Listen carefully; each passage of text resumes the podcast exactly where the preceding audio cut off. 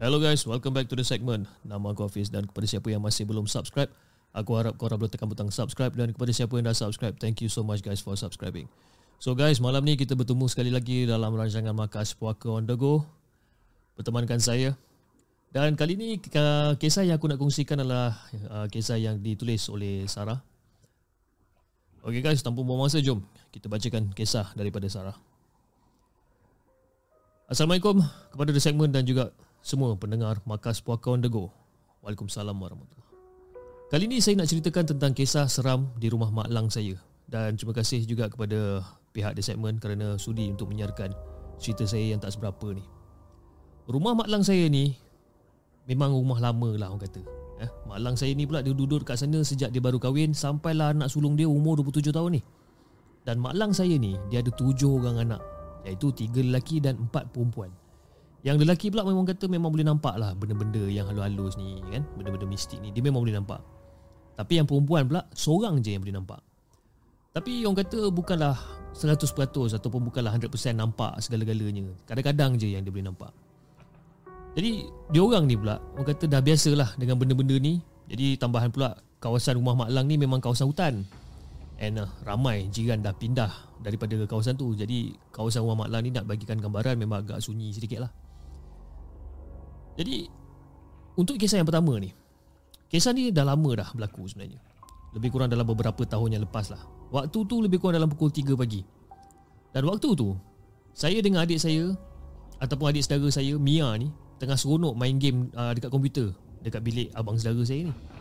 Tiba-tiba dengar bunyi dekat tingkap macam ada bunyi kucing cakar dekat tingkap. Cuba untuk naik atas bumbung. Eh tiba-tiba macam teringat lah macam Mia pernah cerita. Dia kata dekat rumah Wan dulu ingatkan ada kucing cakar kat tingkap. Rupa-rupanya Pontianak. Jadi bila saya dengar apa yang Mia cakap tu saya macam agak meremang jugalah. Tambahan pula Lama sangat kucing tu cakar And cuba nak naik dekat atas bumbung ni Lama sangat Jadi saya pun ajaklah Mia tidur Dan dia cakap kejap lagi Saya cakap Mia jom Kita tidurlah Malam-malam ni dah malam sangat lah kan Alah kak kejap lagi lah kak. Kita tidur. Jadi saya pun macam diam lah. Saya diam kan? Dan saya pun layankan lah Mia Untuk still main game dekat komputer tu. Dan secara tiba-tiba Saya rasa macam betul-betul Rasa tak sedap hati. Dan saya pun cakap kat Mia. Dia cakap macam uh, Mia Kalau Mia nak main uh, Mia main seorang-seorang lah eh. Uh, Kakak Sarah nak tidur lah Jadi si Mia ni orang kata Nak tak nak dia terpaksa lah. Dia terpaksa untuk berhenti Main game kat komputer tu. Jadi macam tu Saya pun Shutdown lah komputer tu.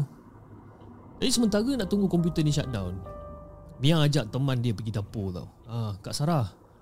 Kak Sarah boleh teman Mia pergi dapur je yang macam dahaga lah Kak Sarah. Jadi saya pun macam okey lah kan? Saya pun teman lah dia.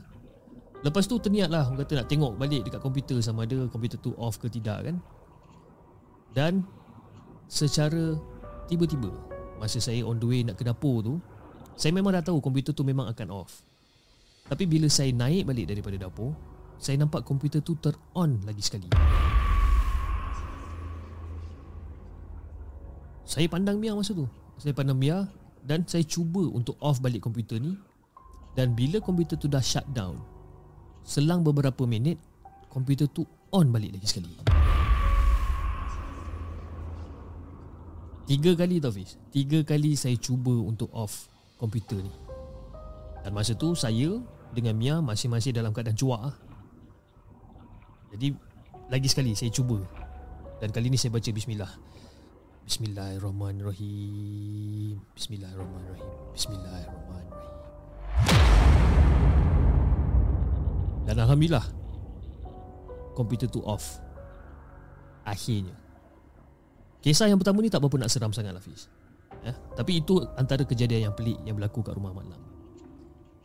Jadi kisah yang kedua pula berlaku lebih kurang pada tahun 2014. Waktu tu saya dengan tiga orang kakak saudara saya iaitu Kak Zati, Kak Atih dengan Kak Cik Duduk dekat dalam bilik Atih Borak-borak Dan nak bagikan gambaran Masa kita orang borak-borak tu Waktu tu dah petang lah Memang happy sangat lah borak-borak kan Dengan kakak saudara semua ni Saya ni Dalam masa tu saya duduk dekat dengan Atih. Sebab apa? Sebab dia ni macam Boleh nampak benda-benda Yang tak sepatutnya lah. Jadi masa tengah sembang Seronok-seronok sembang Bergelak ketawa dan sebagainya Tiba-tiba Kak Tin ni diam. Jadi saya perasan lah Eh kenapa Kak Tin ni? Diam kan? Macam rasa macam pelik lah juga.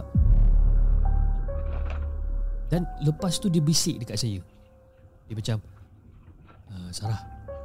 Sarah Ni Kak Tin nak beritahu ni Benda tu baru je lalu dekat depan kita orang ni. Jadi bila saya dengar apa benda yang Kak Teh cakap ni Saya macam agak terdiam juga kan? Benda apa yang Kak Teh masukkan ni?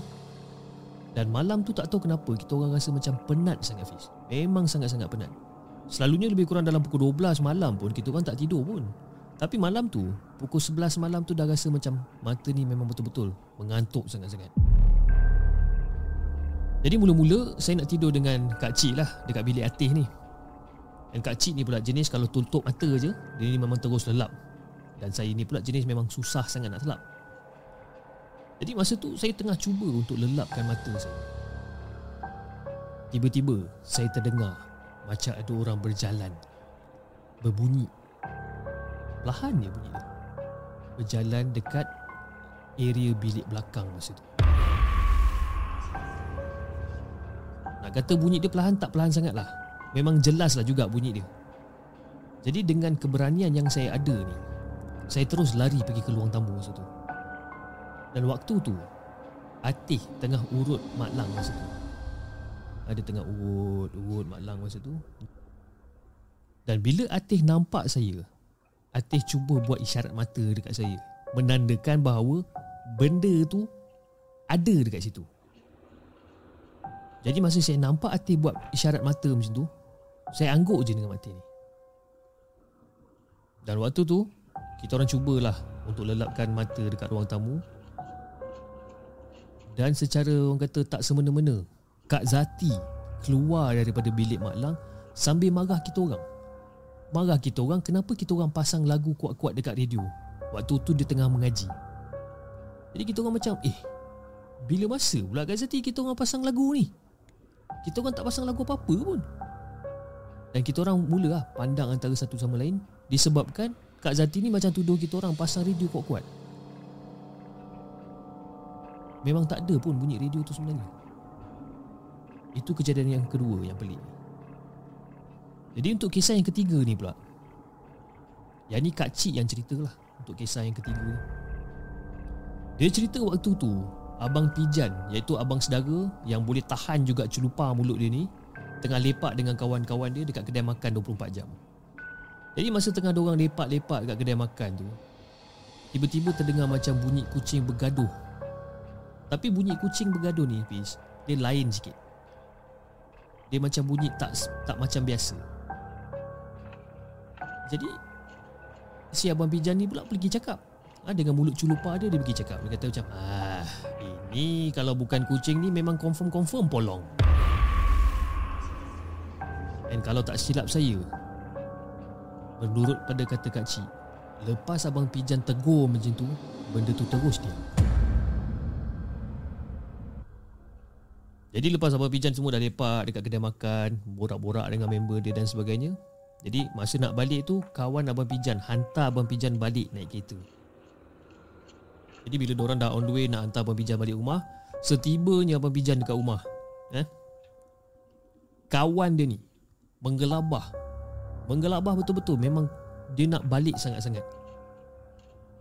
Dia cakap Eh Kau ni apa hal ni? Kelang kabut ni kau nak balik? Eh Jan Jan. Uh, Tak apa Jan. Aku macam ngantuk sikit Jan.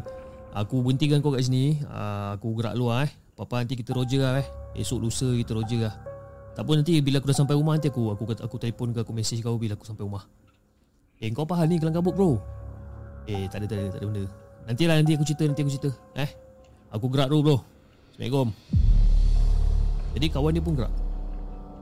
Jadi bila kawan dia dah sampai rumah Kawan dia terus whatsapp Abang Pijan ni. Dia cakap Assalamualaikum bro. Kau dah tidur ke? Ah, belum bro Pal Eh aku nak minta maaf lah bro eh. Tadi aku macam Kelang kabut gerak kan. Tak nak singgah pun Tak nak lepak pun. Bukannya apa Aku cakap je aku mengantuk bro. Tapi Tapi apa bro? Cuba beritahu aku apa benda yang kau apa benda yang kau macam kelang kabut dengan sangat tadi. Tak ada bro.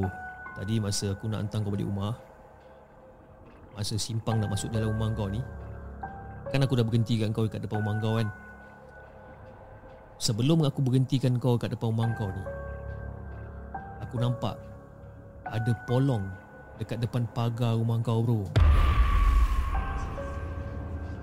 Weh bro kau biar betul bro. Betul bro aku tak bohong. Memang aku nampak ada polong dekat depan pagar rumah kau. Sebab itu yang aku kelang kabut aku nak gerak balik cepat-cepat.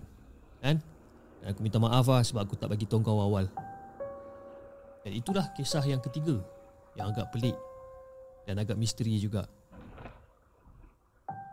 Dan ini adalah kisah yang keempat Yang aku nak kongsikan Dengan penonton The Segment dan juga pendengar-pendengar Markas Puaka Undugu. Nak dijadikan gambaran, nak dijadikan cerita, rumah Mak Lang ni memang banyak sangat kucing. Kucing memang banyak habis. Merata kucing ni, nak dekat kata 10 ekor, 15 ekor pun ada. Jadi nak jadikan cerita, si Atih ni, Atih lah yang orang kata selalu bagi makan dekat kucing-kucing ni. Setiap kali kalau orang kata Atih nak bagi makan dia, Atih akan cakap macam, Ha, siapa nak makan? Ah, jom makan, jom makan, jom makan. Dan bila Atih cakap macam tu je, kucing-kucing ni semua akan berlari daripada segala pelusuk, daripada segala tempat dekat rumah Mak Lang ni akan kerumun dekat Atih. Untuk menjamu selera lah kata orang kan. Sebab apa? Sebab Atih ni dia suka gaulkan nasi dengan ikan bagi kucing-kucing ni makan.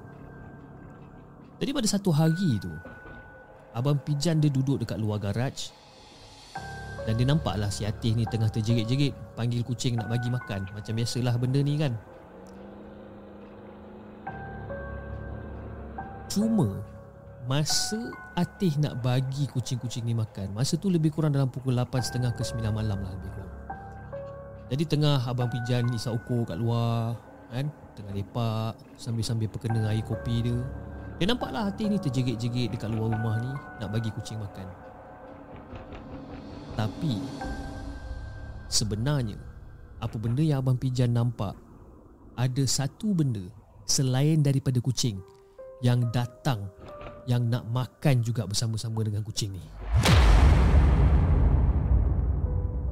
Cumanya benda tu duduk dekat luar pagar.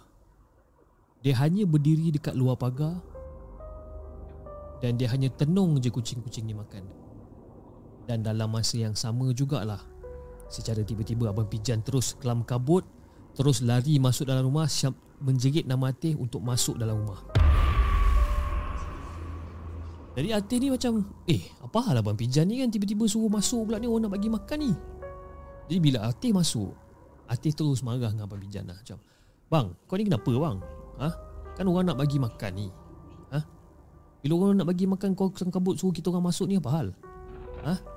Kucing-kucing kat luar tu ada yang tak makan lagi bang. Kau kenalah faham sikit bang. Teh. Uh, aku aku tak tahu nak cakap macam mana dengan kau Teh. Benda bang. Tak ada masa kau bagi makan kucing ni kan. Apa hal hari ni kau bagi dia orang makan lambat? Tak adalah bang, aku bukan nak bagi dia orang makan lambat. Tadi aku lepas solat maghrib apa semua aku sakit perut kan. Aku pergilah toilet kejap apa semua. Dan lepas pada tu aku keluar lah aku bagi dia orang makan. Aku teringat yang aku tak bagi dia orang makan tadi sebelum maghrib. Ha, kenapa kau ni? Tanya soalan-soalan pelik macam ni bang. Tak ada masalahnya. Bila kau bagi makan dekat dia orang ni. Kau ada perasan tak benda lain yang datang selain daripada kucing-kucing ni? Eh bang, kau jangan macam-macam bang. Nah, ini yang aku nampak. Teh ha? Ini yang aku nampak. Masa kau nak bagi orang makan ni Kau panggil orang makan. Ha? Siapa nak makan? Jom makan apa semua. Hati bawa makanan. Yang kau jerit-jerit tadi ni Macam orang gila ni. Ha? Dekat luar pagar rumah kita ni Aku nampak ada seekor pocong Dekat depan rumah pagar kita ni.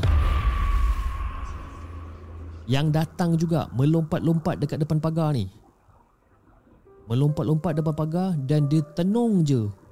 Kau bagi makan dekat kucing-kucing ni Dan kenapa aku lari masuk? Disebabkan benda tu tolehkan muka dia ke arah aku Tenung muka aku. Sebab itu aku panggil kau masuk. Ha. Jadi guys Itulah kisah yang dikongsikan oleh Sarah di atas perkongsian dia berkenaan dengan betapa angkernya ataupun betapa peliknya rumah mak lang beliau. Yang terletak tak jauh daripada kawasan kita ni jugalah sebenarnya kan? Tapi tak perlulah aku mention dekat mana. Tapi dia dekat sekitar area Selangor jugalah. Okey. Jadi guys uh, saya rasa itu saja untuk perkongsian markas puaka on the go pada malam ini dan uh, jika anda tengah tengok di uh, skrin anda sekarang kita berjalan-jalan di area uh, puncak alam uh, di bahagian belakang area puncak alam ya. Dan uh, sekarang kalau anda nampak pun dia jalan menuju pulang. Saya ingin menuju pulang ke rumah.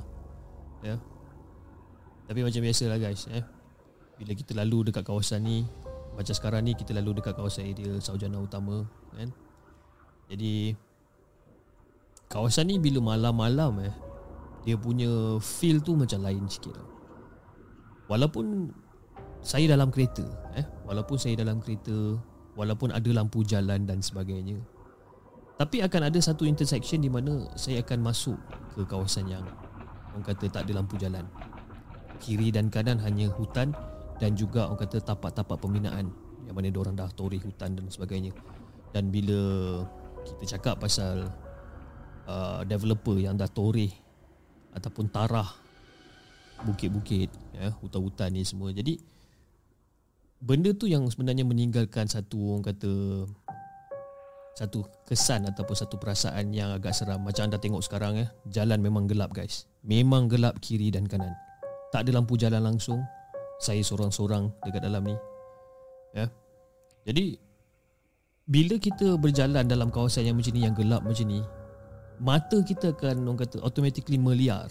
Ah, pandang kiri pandang kanan.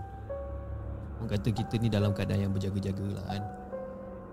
Jadi ini antara jalan-jalan gelap yang saya lalui pada hari tu. Kalau anda tengok pun ada sebiji dua biji kereta je yang lalu. Itu je kan?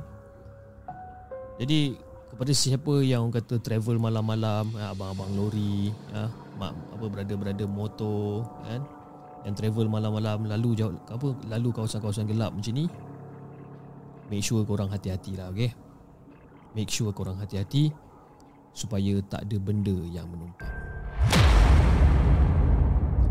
Okay guys. Saya rasa itu saja untuk hari ini Di uh, Markas Puaka On The Go. Jangan lupa like, share dan subscribe channel The Segment dan insyaAllah kita akan jumpa lagi on the next coming episode.